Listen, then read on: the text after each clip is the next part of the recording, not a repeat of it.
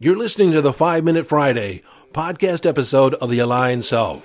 This is your host, Daniel D'Neuville.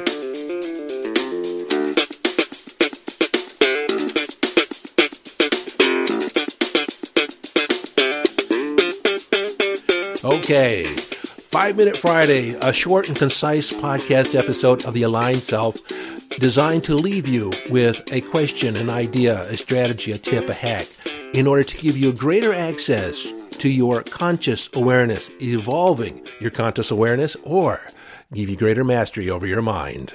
Hello, friend, and welcome into this 5 Minute Friday. Today, continuing on our manifesting journey, I'm going to create a distinction for you that is going to make a difference in your attracting. And that distinction is form versus essence. And before we get into that deeply, I want to remind you that I've been putting together a study guide, a manifesting 101 study guide, so to speak. And you can find that at yesdaniel.com. There's a link there for you to get that in your inbox. So back to our distinction of form versus essence.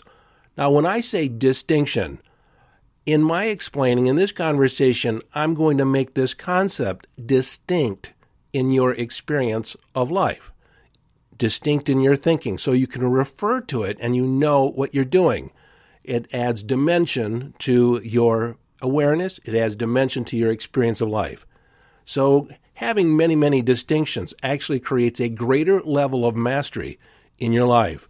An expert has a lot more distinctions and references than an amateur.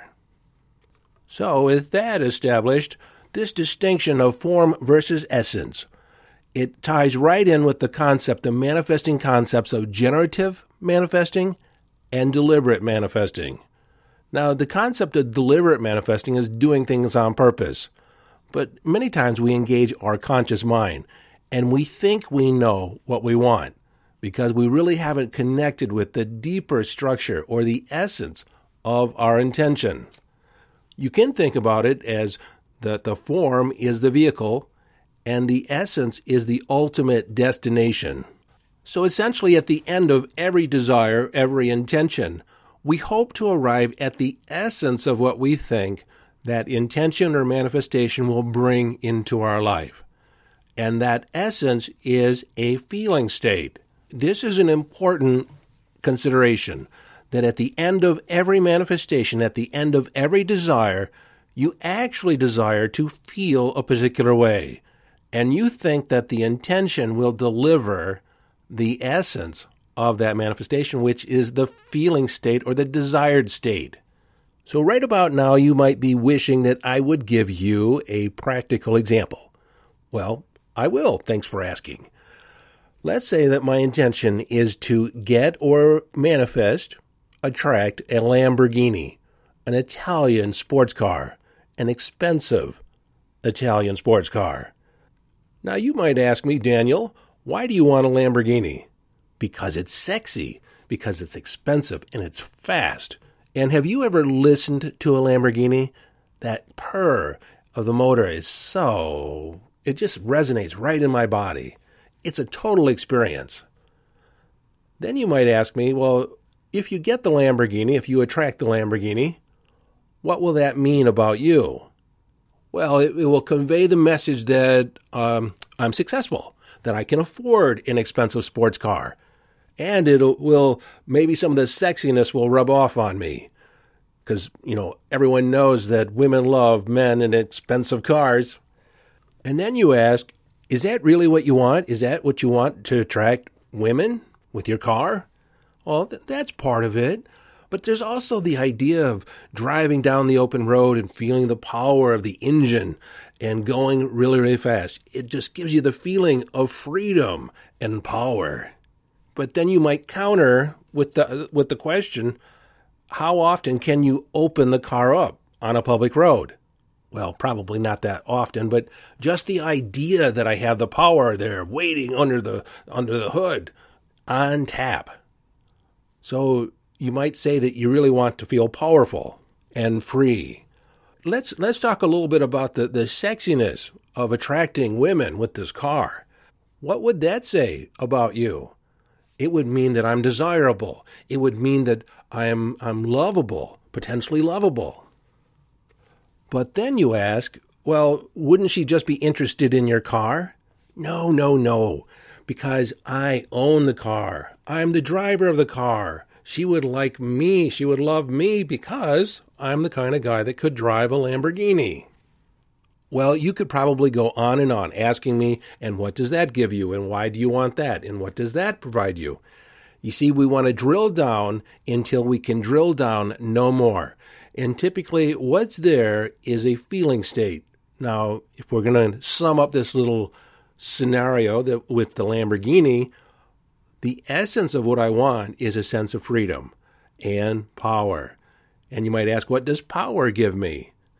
Now, if I think about sitting behind that Lamborghini and that power on tap, it provides me with a sense of freedom. It just expands on that sense of freedom that I can just tap the accelerator and off we go. But if we look at the other line of questioning that looks at the sexiness and the attractiveness and why do I want to be attractive? What am I attracting? And ultimately, I want to feel lovable. I want to feel desirable. And what would that give me? Well, I guess love. So the essence of the Lamborghini, for me, in this example, is love and freedom. Now, the error in my thinking is that I'm looking to external manifestations in order for those to arrive and deliver ultimately a feeling state or the essence of what I really want, which in this example is love.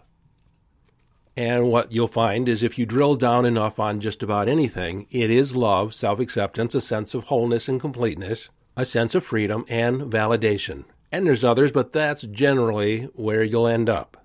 Let me give you another example. A lot of people think they want money, lots of money. But do they really want the money? Or do they want the things and activities that they can do with the money? This can be illustrated by the, the little story that if you're on a deserted island and you have a million dollars and a container full of pure water, in that moment, what has the greatest value? The money only has value in the context where I can exchange it for goods and services. Money is a means to an end, it's a tool.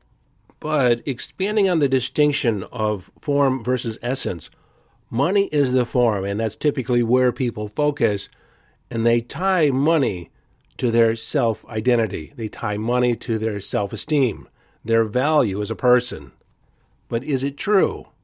Now, it may not be ultimately true, but it may be true in your experience.